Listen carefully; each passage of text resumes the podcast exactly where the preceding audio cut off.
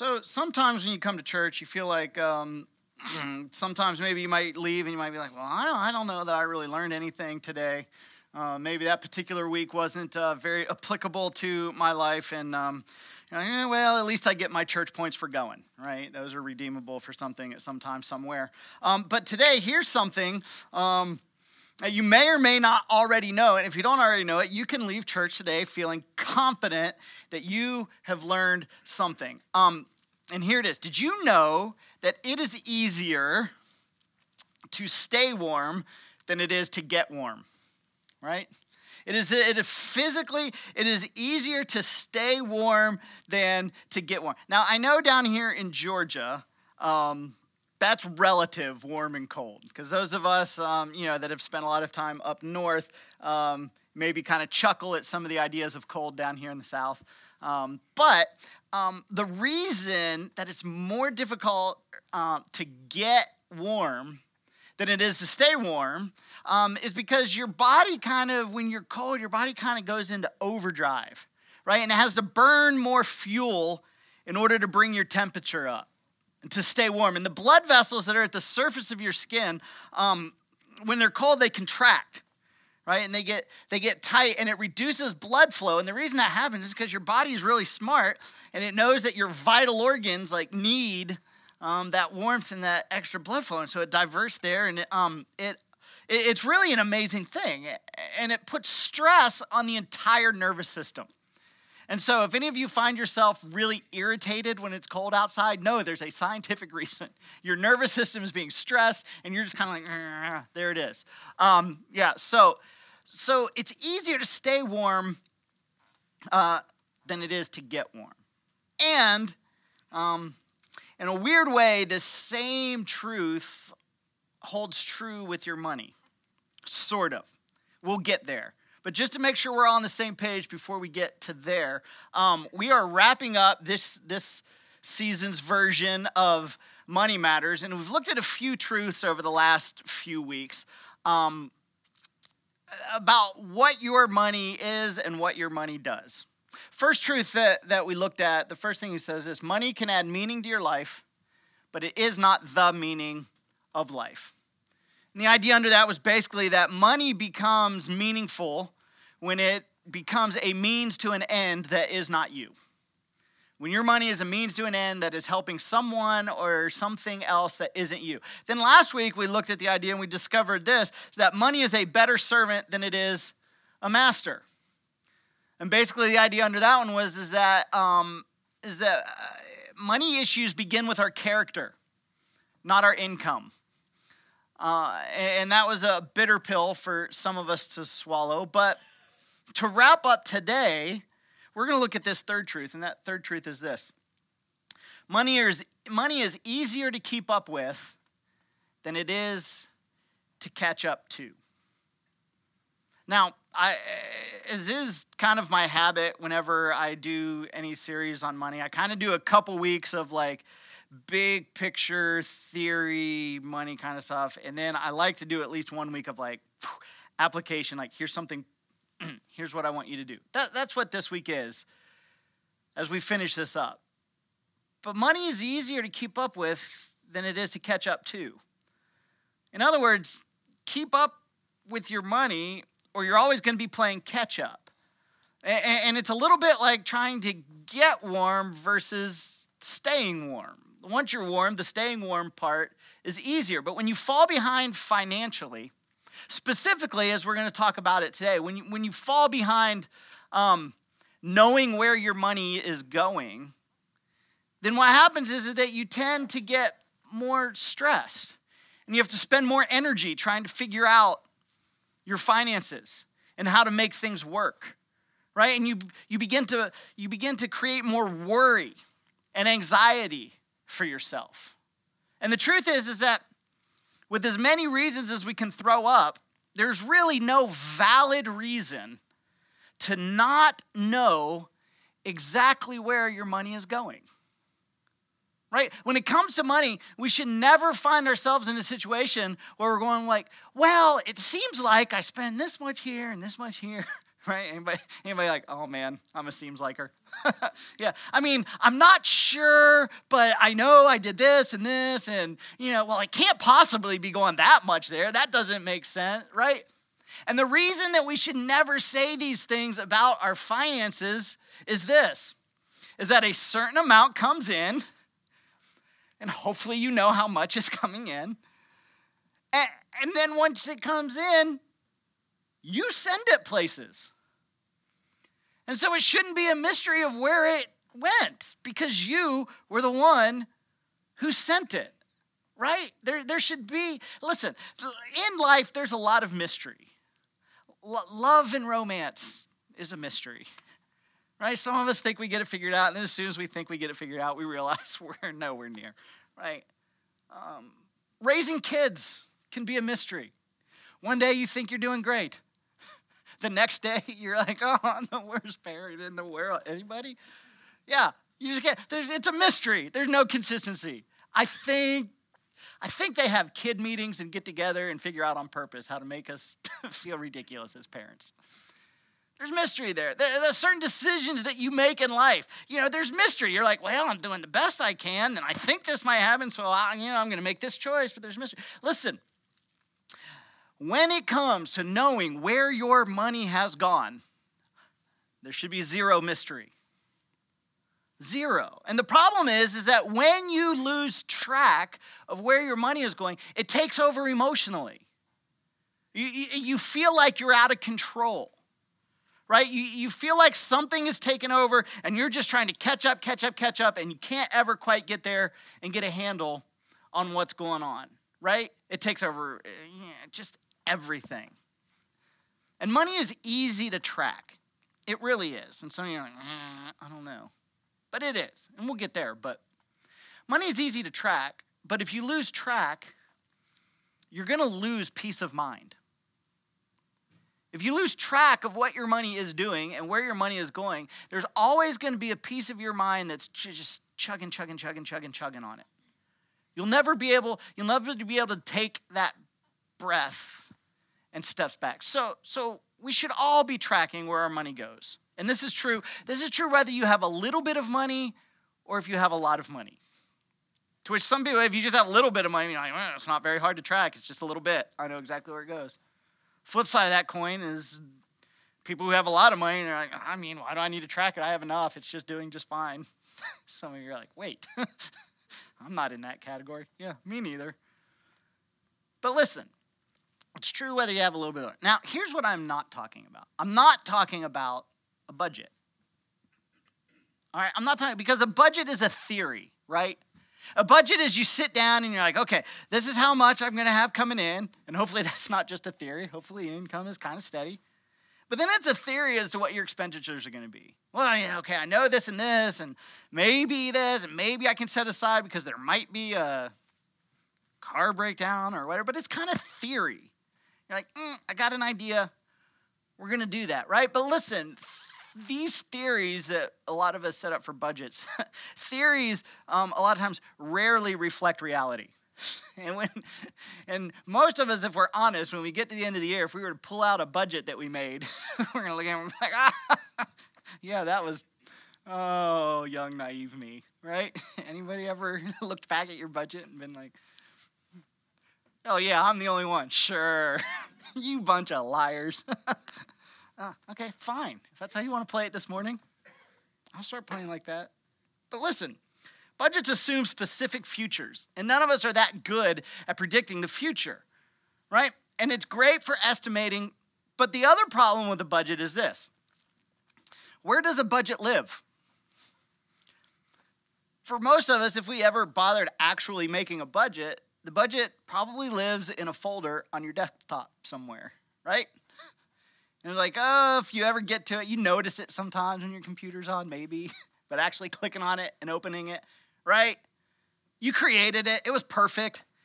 Maybe some of you were brave and like made an Excel spreadsheet. Anybody, any Excel spreadsheet? Oh God, just the logo of Excel gives me anxiety.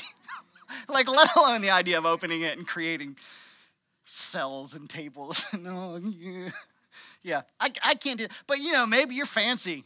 And you can have your Excel spreadsheet budget. Yeah, that, that's okay. But but nobody nobody really spends a lot of time looking at budget. Budgets aren't dynamic. Right? They're just kind of this thing that is and it's there. And if you're going to get this specific part of your finances right, you need something more dynamic than a budget. You need a simple way to track your actual spending. Now, now when I say simple, I mean simple. Like when I first started back, some of you are gonna be with me, some of you are gonna be like, mm, I just missed that. Um, when I started learning about money and how to track it, like it was like graph paper. Anybody pull out the graph? You know, no.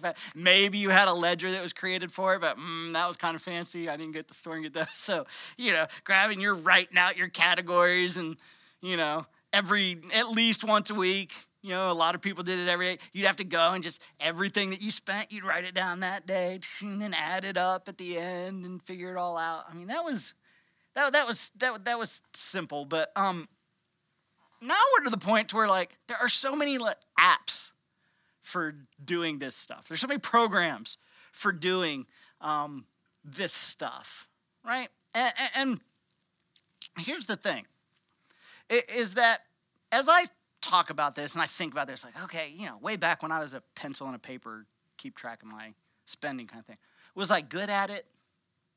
No. But did it set a foundation to where now that I've gotten further along into adulthood and I'm responsible, am I good at it now? Again, no. um, I wish I could say I was really good at it. But listen, that's why I feel confident in saying exactly what it is that I'm saying, because I know the difference in the feelings emotionally, the levels of stress, the levels of anxiety between when I'm doing it and when I'm on top of it and when I'm not. Even though I wish I could say I don't have those times of not anymore. But it happens. And if you develop the habit, you, you live with less worry.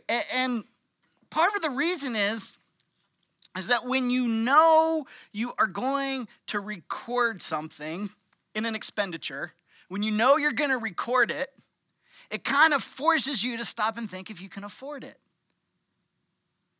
hey, wait, that wasn't on purpose. But that sounded, that was, rhymed and went together. If you know you're going to record it, you think about if you can afford it, right? And, and okay, how many of you have ever used an app where you recorded everything that you ate in a day? Anybody? and it like then it would give you the report of your calories and you know depending on how specific the app was you know your saturated fats and good fats and all this stuff yeah right i've, I've done that a few times and he, here's here's what i notice is that when i was doing that every time i would go to get something to eat i would think about later on having to put that into the app right and especially if i'm like oh i'm trying to stick to this number of calories and I'd pull in, especially now that fast food joints put the calorie numbers up next to the thing. I pull in, I'd be like, oh man, I'm going for my normal Dave's double with cheese. And then I would see that number next to the calorie, and I'm like, oh man. So I would have to put that in. That would only leave me this many. And I found like, oh, okay, well, I don't want to, I don't want to put that big of a number in the app, so I'm gonna do something else. Or, or there's times, I don't know if some of you who have done this, have played the games like, oh, well, if I don't eat lunch and then I don't eat then I can go get that ice cream later and it's to still come out the right number of count. Anybody like play that? Yeah, you saw like, I'll suffer now for later, right? And we, and we kind of do that. But listen, what happens is, is that when you're forced to think about something, it causes you to slow down. It causes to evaluate whether the thing that you're getting ready to do, whether it be the calories in the food with the with that example, or the money that you're getting ready to spend on whatever. And listen, Kate really pointed it out to me last week that I was getting on people with Amazon packages and shopping at Target, not knowing what they really needed. And she pointed out that I had not bothered to wear any of my Jordans during the money series. Um, and I'll own that. I'll own it. like I'll, I'll take I'll take that that that on fully. Um, you know, if there's one thing you guys know, I'm always talking to myself.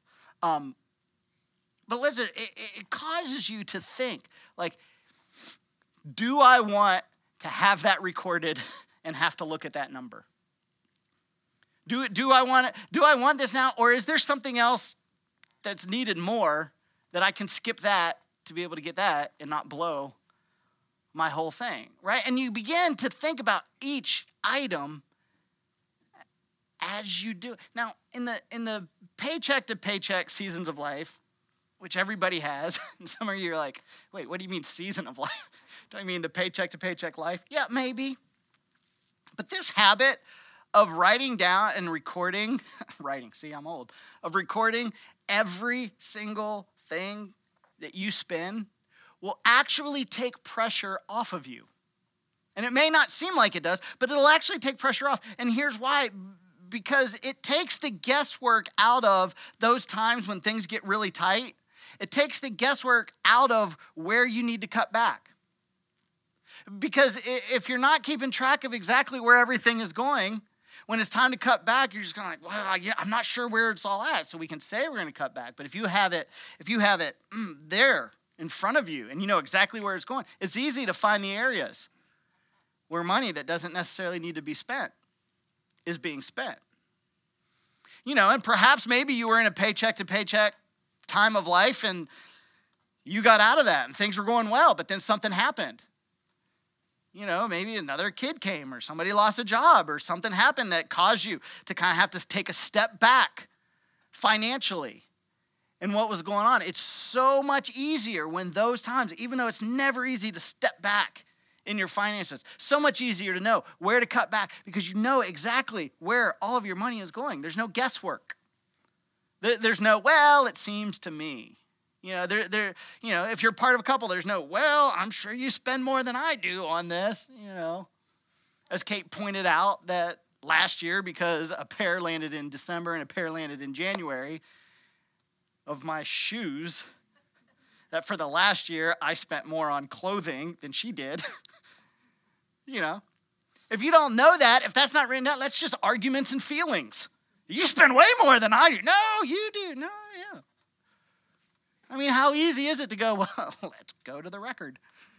And you know exactly where things are. It takes that that that aspect, that element of the guess and the and the um, and arguments over feelings and ideas. It takes it takes that stuff kind of right out of it, right? And, and my point here is that, there then isn't that fog of guessing. You, you're on solid footing. You, you know where your money's going, and taking, taking the step back is easier. But, but for most of us, in the years of plenty, right, in the years where, you know, we have what we need, and we may not feel like we have a lot, but you know, there's a little bit of margin within it for us. This habit actually puts more pressure on. When you have more, if you do this, if you keep track of where your money is, it actually puts more pressure on it. And here's why because as you accumulate more and more, and you keep track of where your money is going, when you sit down and look at that, all of a sudden you're confronted with a number of how much you're spending on yourself. And which naturally, as you get more and more, there's going to be more and more spent on you. But there's going to be times when you sit down and you look at that number and where all of your money went, and you look at the amount that went to you. There might be that feeling of like, oh man, I'm glad no one else is going to see this number. When you're confronted with maybe how little you actually give to those around you, can be maybe maybe a little embarrassing. Hopefully it's a little motivating and inspiring. And for some of you, for some of you, it, it kind of takes away the fear, hopefully, it can take away the fear of being more generous. Because there's always been that feeling of like, oh, well, yeah, I mean, we've got a lot, but like things still feel tight right? It still feels like, you know, we're, we're kind of right on the edge, you know, and you don't know where it went. But once you get in the habit of tracking, you're like, oh, I know where it went. It went on me. Because I didn't control any of my little expenditures that I wanted to be on me. I just me, me, me, me, me, me, me, me, me. And I realized that if I just took a little bit of control over the amount I spend on me, then the idea of being a little generous mm, maybe isn't so scary. Because maybe things aren't quite as tight as they actually feel. They just feel that way because your money's getting away from you and you've lost track of it. Right? So keeping track is in your best interest. And Jesus said this that if you're not careful, and this is a paraphrase, if you're not careful, those of you who have more, right? And that's more of you in this room than you think. Most of you would be like, no, I'm not putting myself in the more category. Yeah, you are. But those of you who have more, if you're not careful, you will begin to store up treasures on earth. That is, if you're not paying attention, your expenditures will be on you and you and you and you and you and you and you, and you'll be storing up treasures on earth.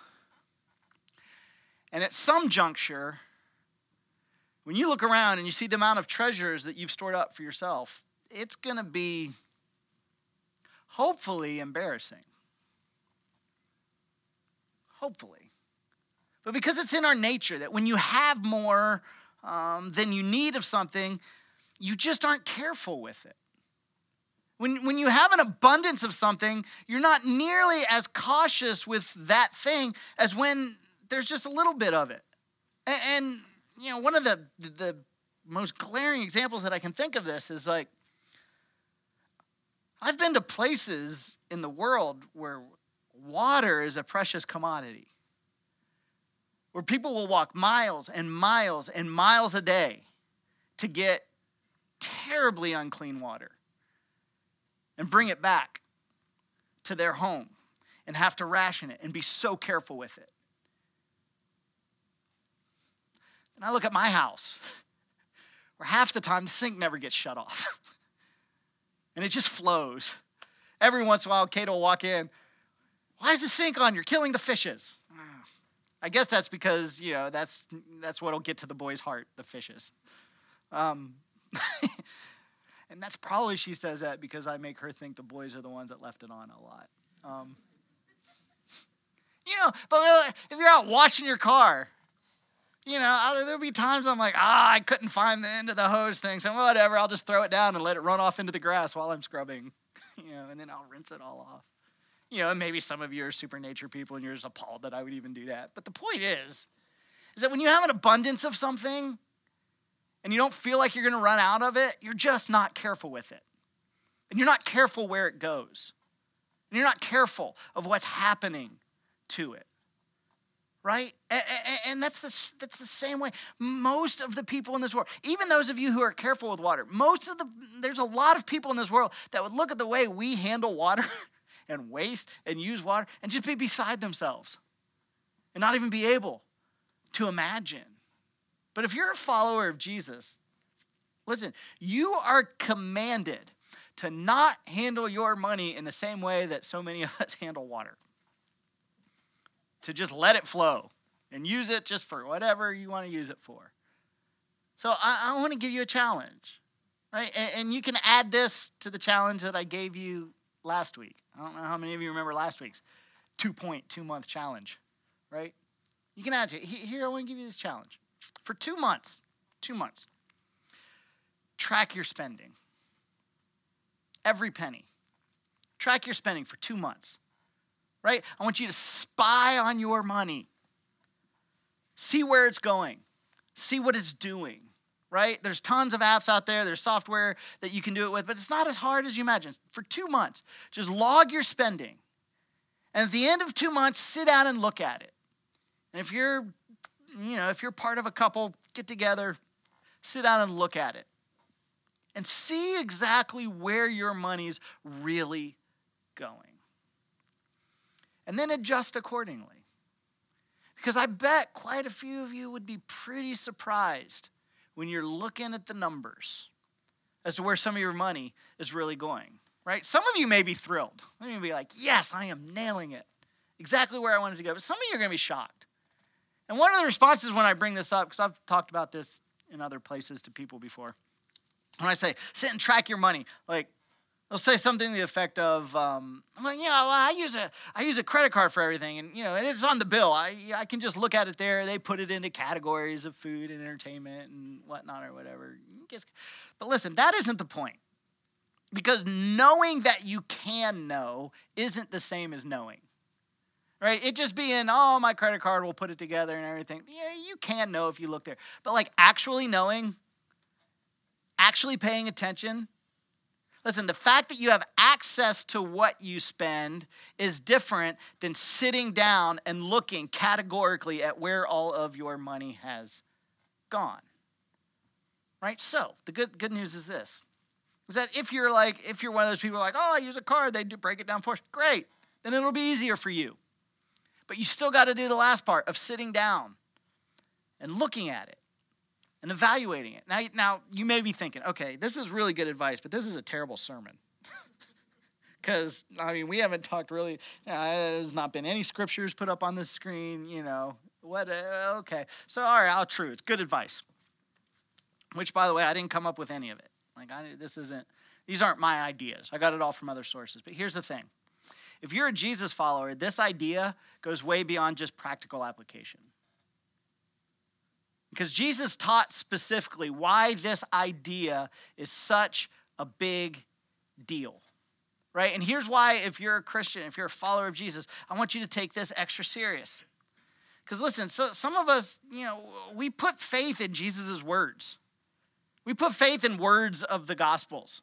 You know, uh, you, most of us, you know, you're betting your entire eternity on the words of John who wrote and was relaying a conversation that Jesus had with Nicodemus and talked about the whole idea of being born again. Nicodemus didn't understand it, and John's like, I don't really understand it. And so Jesus is saying it, and then kind of on the backside of the resurrection, John's like, Oh, I get it. And so I need to make sure all my readers get it. And so he wrote it out there, and he writes out the words, For God so loved the world that he gave his only son, that whosoever believes in him should not perish, but have eternal life, right? And most of us, if we grew up in church, have probably said some sort of prayer to that effect.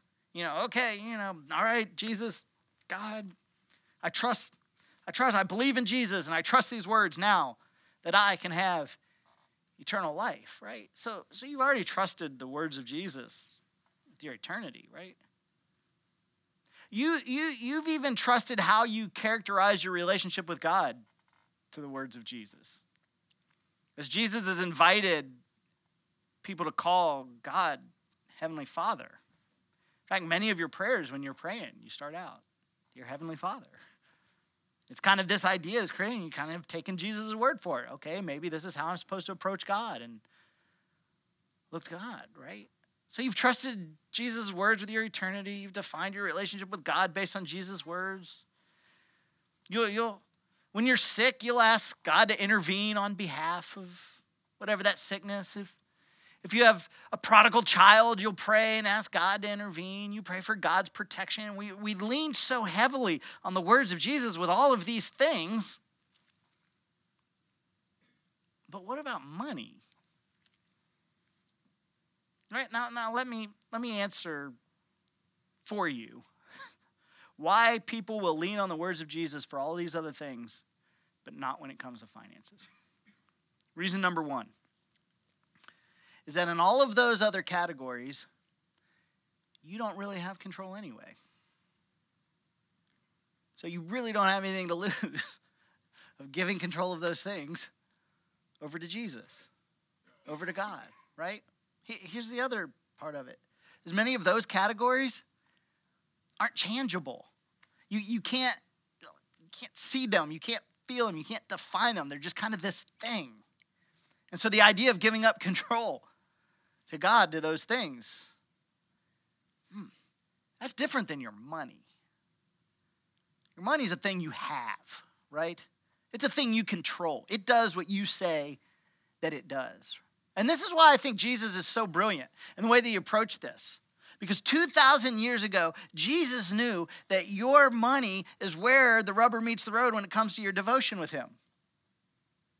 He knew it. He knew that it was so much easier to give your heart to Jesus, whatever that means, than to give your money to Him. He knew. So when Jesus starts talking about where your money is, there your heart is also, and saying things like you can't serve two masters, you can't serve, you can't serve both God and money, because he knew this. And so, over and over and over, Jesus says to us, Come on, come on, come on. You're going to trust me with your marriage. You're going to trust me with your health, with your children, um, with your singleness, with your joblessness, with your you know opportunities, whatever it is. You're going to trust me with all of that stuff. Why would you hold back when it comes to money? It doesn't make any sense. And when you look back over what Jesus said about money, what did he say? He said, It's not even yours. It belongs to my Father in heaven. You are not an owner, you're a manager. You're a manager. In fact, in Matthew, who Matthew is a tax collector, who Jesus looked at this tax collector who was an outcast of society, said, Follow me. He followed and he, he recorded a whole bunch of Jesus' parables. And most of his parables dealt with how heaven meets earth. Jesus spends most of his parables talking about the kingdom of heaven, and it's not some kingdom that we're going to go to. If we can if we can survive this world, I'm going to make it to the kingdom of heaven. That's not what it is. The kingdom of heaven the kingdom of heaven is the value system of God that touched down on earth with Jesus. That's what the kingdom of heaven is. And Jesus would say, Look, here's what the kingdom of God looks like, and here's what it looks like for you to live in it, operate in it. And so many of the parables that he gave dealt with money. One of the famous ones goes like this, and it's so famous, I'm not even going to read the whole thing, I'm just going to read the beginning. Matthew 25, again, it, talking about the kingdom of heaven, the value system of God lived out on earth. It will be like a man going on a journey who called his servants and entrusted his wealth to them. And if you've been around very long, you know in the parable, there's always a character in the parable that represents God, there's always a character in the parable that represents the listener. And if you read through this whole parable, which we're not going to do, it becomes clear. God God is the man going on the journey who entrusted his wealth to others. In the story, it's God's wealth. And you and I are the servants who has had the wealth entrusted to us, right? But here's the question, and this is not a trick question, I promise. Don't think too deep into it. here's the question What percentage of the wealth that the man entrusted to his servants belonged to the man? Anybody? Come on, not a trick question. What percentage? No, no. What, what percentage of the wealth that the man entrusted belonged to the man? All of it. Now, in some math that we can all do, that means how much of it belonged to the servants? Zero. Zero. And, and, and, he gives the servants different amounts, right? And he tells them, I want you to handle this as I would handle it if I was here handling it. That's what I want you to do. So that when I get back, it has done what it was intended to do. A couple of them do really well at it, double it. One of them does really poorly, gets scared, goes, hides it in the sand, buries it. But the point of the parable is this Do you remember what made the difference when the servants were asked to give account of what they had done with the money? It had nothing to do with how much money they were given. The issue was not the amount that they were asked to manage. The issue was what did you do with what you were giving? And the point was they were managers, not owners.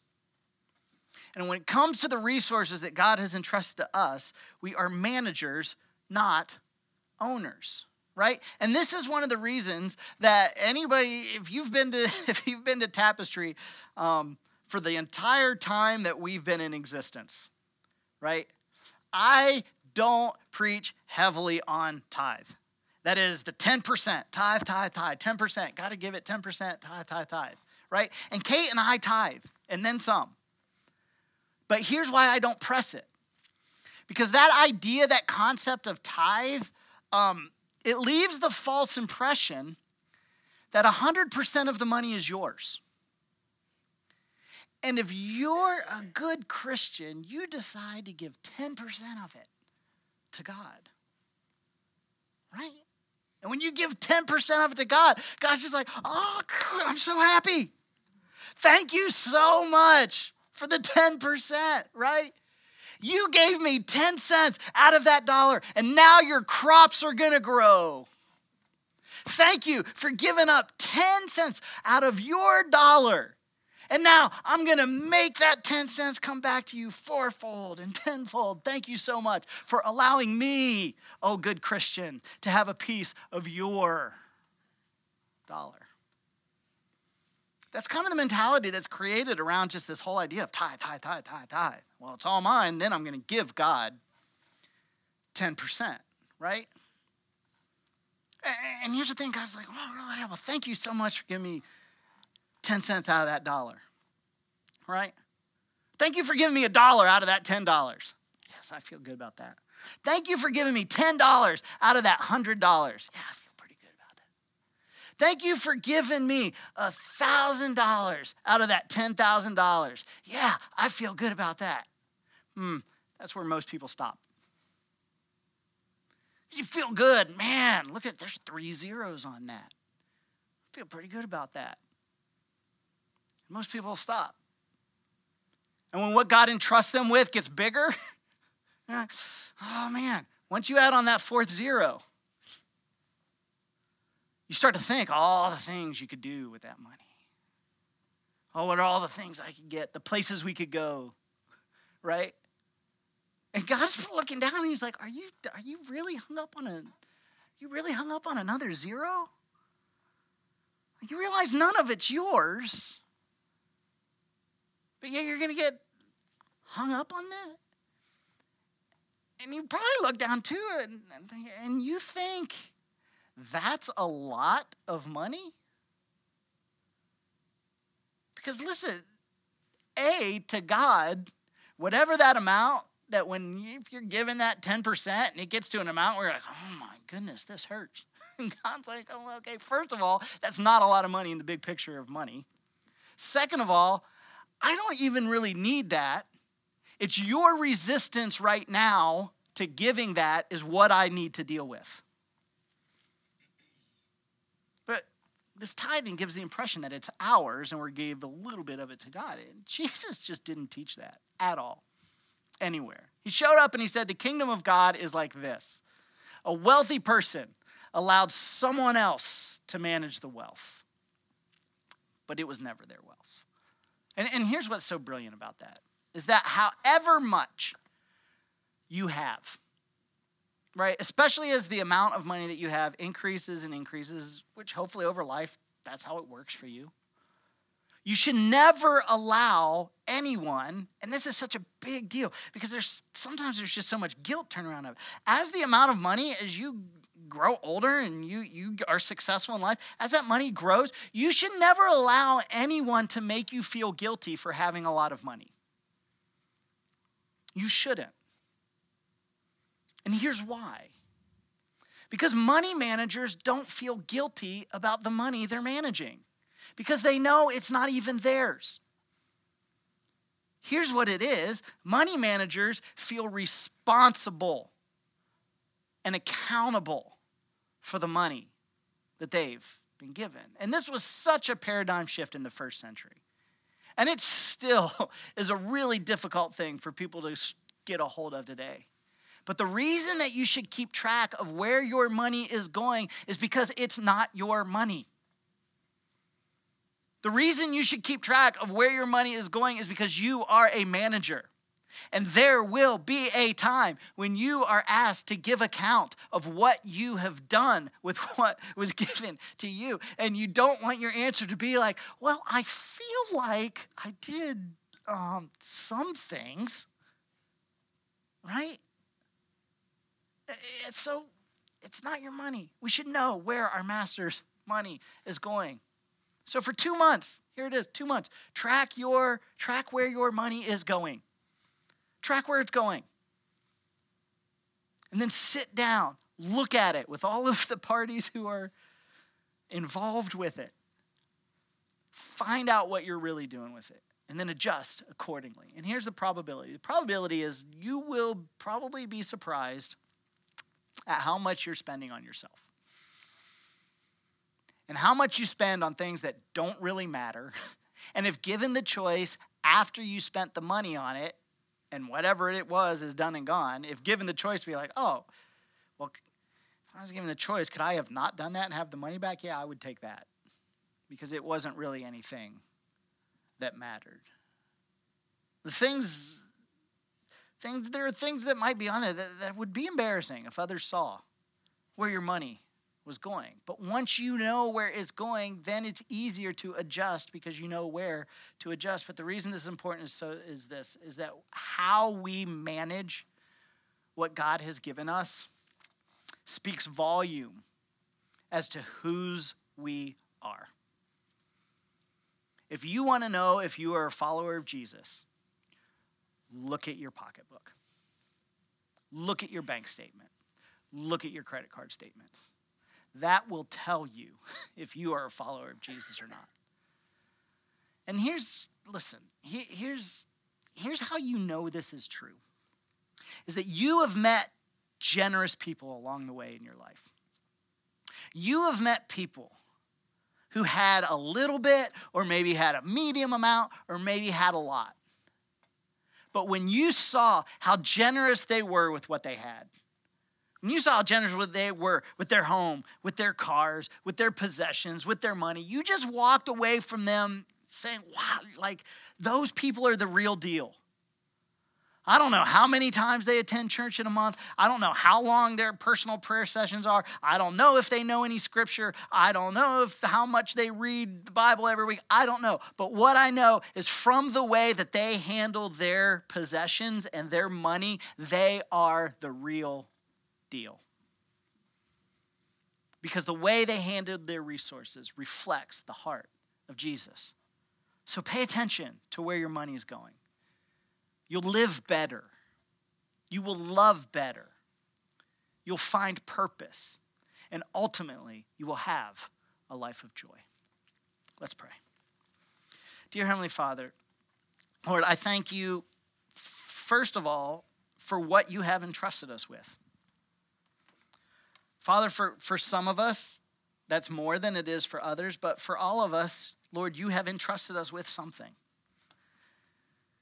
And Father, I pray that you begin to move on our hearts this week to really sink in this idea that we are just managers and we are responsible for handling our resources the way you would handle them because, after all, they are yours. Father, I pray that, that we become people, that we become a church who knows exactly where our money is going so that we know exactly where we need to adjust in handling our money in such a way that it is honoring to you. May people see us and encounter us and know us and know that we are followers of you because the way we handle our finances and our possessions reflects you. Lord, thank you for the teachings that you've given us. In your name, amen. Amen. Thank you so much for being out today. Everybody take a big breath. We're done with money. See you next week.